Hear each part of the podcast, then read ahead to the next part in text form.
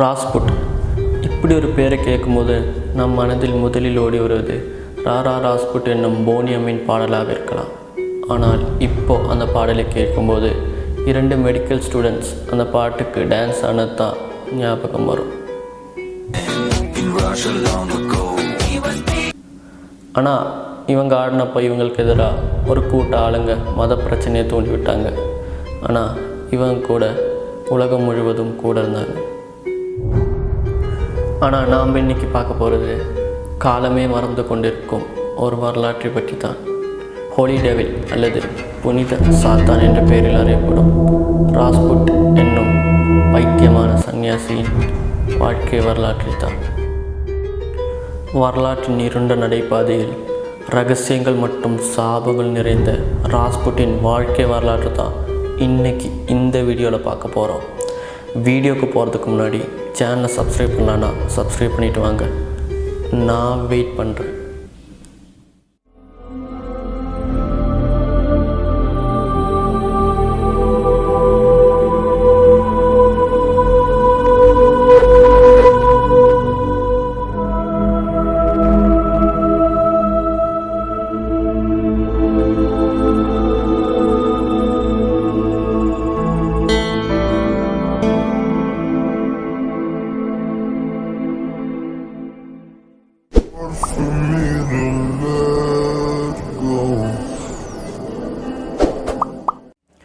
இருக்கலாம். வரலாறுலேயே வேறு பாடுகள் வெவ்வேறு கதைகள் கொண்ட கதாபாத்திரங்கள் பட்டியல் முதலில் இருக்கும் ஒரு ஆள் தான் கிரிகர் எஃபிமோச் ராஸ்புட்டின் பேரரசர்களின் சர்பேரரசர் என்ற பெயர் தான் அவனுக்கு மிகவும் பொருத்தமான பெயரடை. ஒரு அடிப்படை கல்வி கூட இல்லாத ஒரு ஆள் எப்படி உலக புகழ் பெற்றது? அதற்கு அவனை உதவியது. யார் மற்றும் எதையும் ஈர்த்திருக்கும் அவனின் பச்சை நிறமுடைய க கண்கள். அந்த கண்களில் அவன் ஆசைப்பட்ட பெண்களை எல்லாம் கவர்ந்திருத்தானாம் அதில் ராணியும் இளவரசிகளும் இருந்ததாம் ஆயிரத்தி எட்நூற்றி அறுபத்தொன்பதாம் ஆண்டு சைபீரியாவில் போக்ரோக்சியா என்னும் கிராமத்தில் ஒரு விவசாய குடும்பத்தில் பிறக்கிறார் ராஸ்புட்டின். ஏழை விவசாயியும் குதிரை ஓட்டுநருமான எஃபின் ராஸ்புட்டின் மூன்று பிள்ளைகளில் இளையவன் தான் கிரிகர் எஃபிமோச் ராஸ்புட்டின். இவருக்கு ஐந்து வயது இருக்கும்போதே இவர்களின் தாய் மரணமடைகிறார்கள். தன் மனைவி இறந்த துக்கத்தில் ராஸ்புட்டின் தந்தை கடுமையான குடிப்பழக்கத்தில் ஏற்படுகிறார்கள். இருக்கலாம். வறுமைனாலேயோ அல்லது வேறு ஏதாவதாகவும் இருக்கலாம். மத விஷயங்களில் கொஞ்சம் இன்ட்ரெஸ்ட்டை காட்டினாராம் பல பேரும் அவருக்குள் தெய்வீகம் மறைந்திருந்ததாக நம்பினார்கள். நோயால் பாதிக்கப்பட்ட மனிதர்களையும் விலங்குகளையும் ஓர் பார்வையிலேயோ அல்லது ஓர் தொடுவது மூலம் குணப்படுத்தும் திறன் அவருக்குள் இருந்தது. அத்தகைய தெய்வீகமும் கண்ணின் ஈர்ப்பும் அவருக்கு ஒரு சந்நியாசி ஆவதற்கு உதவியானது. ஆனால் வேறு சிலர் நம்பியது அவருக்குள் சாத்தான் வாழ்ந்து கொண்டிருக்கிறார்கள் என்று. எழுதவும் படிக்கவும் தெரியாத ராஸ்புட்டிற்கு ரஷ்யன் சன்னியாசி ஆர்த்தடாக்ஸில் சன்னியாசி ஆவதற்கு முயன்றாலும் அவனது பத்தொன்பதாம் ஆண்டு அதை விட்டு வீடு திரும்பினார். அதற்கு பிறகு தன்னை விட வயதுள்ள பிரஸ்கோவியா டிப்ரோவினா என்னும் பெண்ணை திருமணம் செய்து கொள்கிறார். முப்பது வயதில் மூன்று பிள்ளைகளின் தந்தையாகிறார்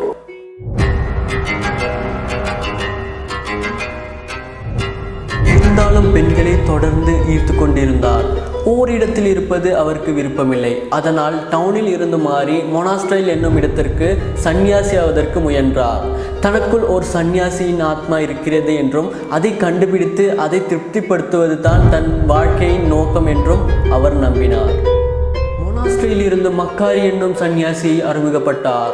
சர் பேரரசரின் குருவாக இருந்தவர் தான் மக்காரி.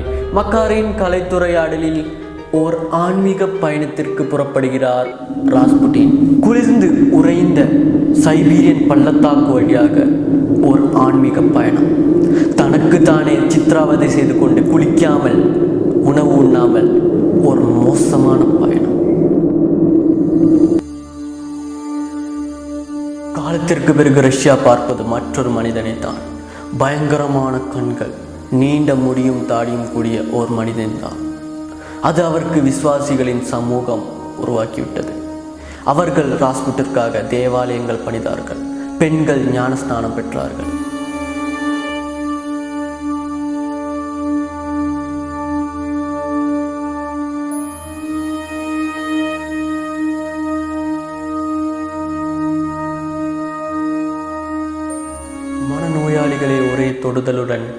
மக்களின் ஆரோக்கியத்தை மீட்டனர். கணிப்புகள் நிறைவேற்றினர். இங்கே தான் ராஸ்புட் என்னும் காட்மென் உருவாகிறது. இதற்கு முன்பு பார்த்திடாத அல்லது யாரும் கேட்டிடாத பிரார்த்தனா முறைகள் தான் அவர்களுக்கு இருந்தது. இதுவரை கேட்டிடாத மொழிகளில் தான் அவர்களின் ஜபம் இருந்தது. இரவுகளில் நிறையும் இருந்தது. அவர்களின் பிரார்த்தனா முறைகளில் பல இரத்த களரியானது. கூட்டமாக கலவி செய்வதும் தனக்குத்தானே சித்திரவதை செய்து மகிழ்வதும் தான் அவர்களின் வழிபாட்டு நிறைகள். அவர்களின் வழிபாட்டு சிலை இறைவனில்லை என்றும் அதுதான் சாத்தான் என்றும் அவர்கள் நம்பினார்கள். எனவே அது முற்றிலும் நம்பக்கூடிய முறையாகத்தான் இருந்தது. அவரை பற்றிய மர்மங்கள் பறந்து கொண்டிருந்தன. ஆனால் அதற்குள் ராஸ்புட் என்னும் காட்மேன் பிரபலமாயிருந்தார். ஆயிரத்தி தொள்ளாயிரத்தி பன்னெண்டு சர் சக்கரவர்த்தி அவரை அரண்மனைக்கு அழைத்தார். இளவரசனான அலெக்ஸுக்கு ஒரு விபத்தை சந்தித்து படுக்கையில் இருந்தார். அவருக்கு ஹீமோஃபீலியா என்றும் நோய் தான் இருந்தது. காயமானால் ரத்தம் முறையாமல் வந்து கொண்டிருப்பதுதான் அந்த நோய். பல மருத்துவனர்கள் முயற்சி செய்தார்கள். ஆனால் ஒன்றும் சரியாகவில்லை. ஆனால் ராஜ்புட் சென்று நெற்றியில் கை வைத்தார். அதற்கு பிறகு காலின் பக்கம் மூன்று மெய்யுவத்திகளை ஏற்றி வைத்தார். மூன்று மணி நேர ஜபத்திற்கு பிறகு ராஜ்புட் கூறினார் இளவரசனின் மீதான மரண நியல் நகர்ந்துள்ளது. அவர் வாழ்க்கைக்கு திரும்பி வந்து கொண்டிருக்கிறார். அந்த வார்த்தைகள் அதன்படியே மாறியது. இளவரசர் வாழ்க்கை திரும்பினார். பிறகு உலக புகழ்பெற்ற மனிதனாக மாறினார் ராஸ்புட்டின் ஆனால் அதுவரை பார்த்த ராஸ்புட்டின் அல்ல இனி பார்ப்பது. சர் சக்கரவர்த்தியின் அரசு குடும்பத்தில் ஒரு ஆளாக மாறினார் ராஸ்புட்டின் அதிகார மையமாக ஆனார். அலெக்சாண்ட்ரியா ராணியின் சிறந்த நண்பனும் ஆலோசகருமாக மாறினார். ஆனால் சிலர் நம்பியது அவருக்குள் நட்பு மட்டுமல்ல வேறு ஏதோ தொடர்பு இருக்கிறது என்றும் ஆட்சியின் கட்டுப்பாட்டு கூட ராஸ்புட்டின் கையில் தான் என்றும் அவர்கள் நம்பினார். அரசு குடும்பத்தின் மேலான ஆட்சி வருகையுடன் ராஸ்புட்டின் இன்பம் பெற பல விஷயங்கள் அவருக்கு செய்தனர். பிரபு குடும்பங்களில் உள்ள பெண்கள் ராஸ்புட்டின் அடிமையானது.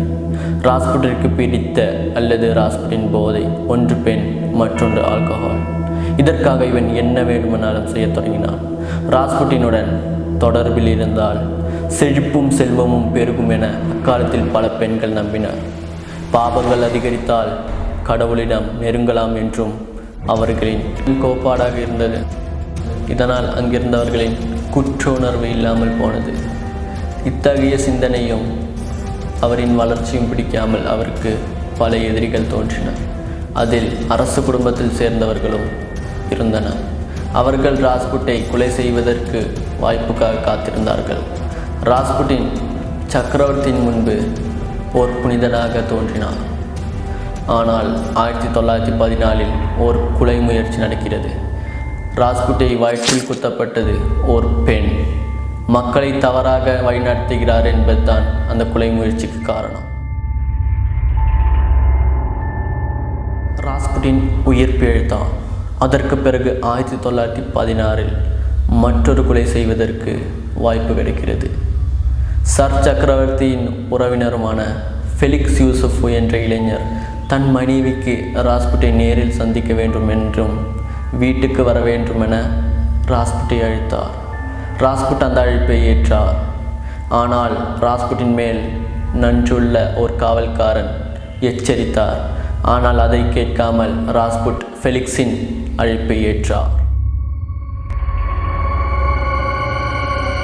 வீட்டுக்கு வந்த ராஸ்புட்டை ஃபெலிக்ஸும் நண்பர்களும் மகிழ்ச்சியாக அழைத்து ஆல்கஹாலை ஊற்றி கொடுத்தார்கள். ஆனால் ராஸ்புட்டிற்கு ஃபெலிக்ஸின் மனைவியை பார்ப்பது தான் அவசரமாக இருந்தது. அவள் எங்கே என்று கேட்டபோது ஃபெலிக்ஸ் கூறினான் அவள் தயாராய் கொண்டிருக்கிறார்கள் என்று. உணவில் விஷத்தை கலந்த ஃபெலிக்ஸும் நண்பர்களும் அதை மகிழ்ச்சியுடன் சாப்பிட்ட ராஸ்புட்டிற்கு அத்ததை பார்த்து ஃபெலிக்ஸும் நண்பர்களும் வியந்தார்கள். அப்பொழுதும் போதம் கூட போகாமல் ராஸ்புட் கேட்டது ஃபெலிக்ஸின் மனைவி எங்கே? என்று. பொறுமையற்ற ஃபெலிக்ஸ் உள்ளே சென்று ஒரு துப்பாக்கி எடுத்துவிட்டு வந்து ராஸ்புட்டுக்கு நேராக சுட்டார். ராஸ்புட்டின் உயிர் போய் கீழே விழுந்தார். அந்த இடம் முழுவதும் அமைதியானது. திடீரென்று ராஸ்புட்டின் குதித்து எழுந்தார். பயந்து போன ஃபெலிக்ஸ் மீண்டும் மீண்டும் சுட்டார். சுட்டு விழுந்த அந்த பிணத்தை ஃபெலிக்ஸும் நண்பர்களும் அடித்தார்கள்.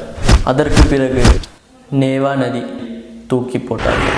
மூன்று நாட்களுக்கு பிறகுதான் குளிர்ந்து உறைந்த அந்த உடலை கிடைக்கிறது. அரசு குடும்பத்தில் சேர்ந்தவர் போல் இறுதிச் சடங்கு கொண்டாடப்பட்டது.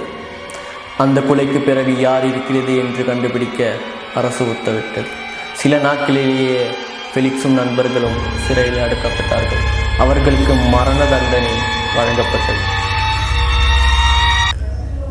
ஆனால் சில பிரபுகளின் தலையிடலோடு அவர்களை நாடு கடத்தப்பட்டார்கள். ராஸ்புட் என்னும் விசுத்த சாத்தானின் கதை அங்கே முடியவில்லை. ராஸ்புட்டின் மரணம் அவனுக்கு முன்னால் தெரிந்ததாம். ஃபெலிக்ஸின் வீட்டிற்கு போவதற்கு முன்னால் அந்த காவல்காரன் எச்சரித்த போது தாமதமாகிவிட்டது என கூறினார் அது மட்டுமில்லை அலெக்சாண்ட்ரா ராணிக்கு ஓர் கடிதம் எழுதினான். அந்த கடிதத்தில் நான் இறந்துவிட்டால் அதற்கு காரணம் ராஜ குடும்பத்தில் யாராக இருந்தாலும் ராஜ குடும்பமே அழிந்துவிடும் என கூறினார். அதேபோல் ஆயிரத்தி தொள்ளாயிரத்தி பதினெட்டில் போர்ச்சிப்புகள் சர் சக்கரவர்த்தியிடமிருந்து ஆட்சியை கைப்பற்றினார். அதற்கு பிறகு போர்ச்சிப்புகள் அந்த ராஜ குடும்பத்தை அழித்து விட்டார்கள் இதை செய்தது ராஜ்புட்டின் சாபம் எனும் கூறுகிறார்கள். Crunching, ripping, biting. இந்த வீடியோ அவ்வளோதான் உங்களின் கருத்துக்கள் கமெண்ட் பாக்ஸில் போடுங்க. சேனலை சப்ஸ்கிரைப் பண்ணுங்கள் என்ன ஃபாலோ பண்ணுங்கள் என் இன்ஸ்டாகிராம் ஐடி எரிக் கார்லோஸ் காலங்கள் பல கதைகளும் பல கற்பனைகள் சில. காத்திருங்கள். கண்டிப்பாக மீண்டும் ஒரு வீடியோவில் பார்ப்போம். நன்றி வணக்கம்.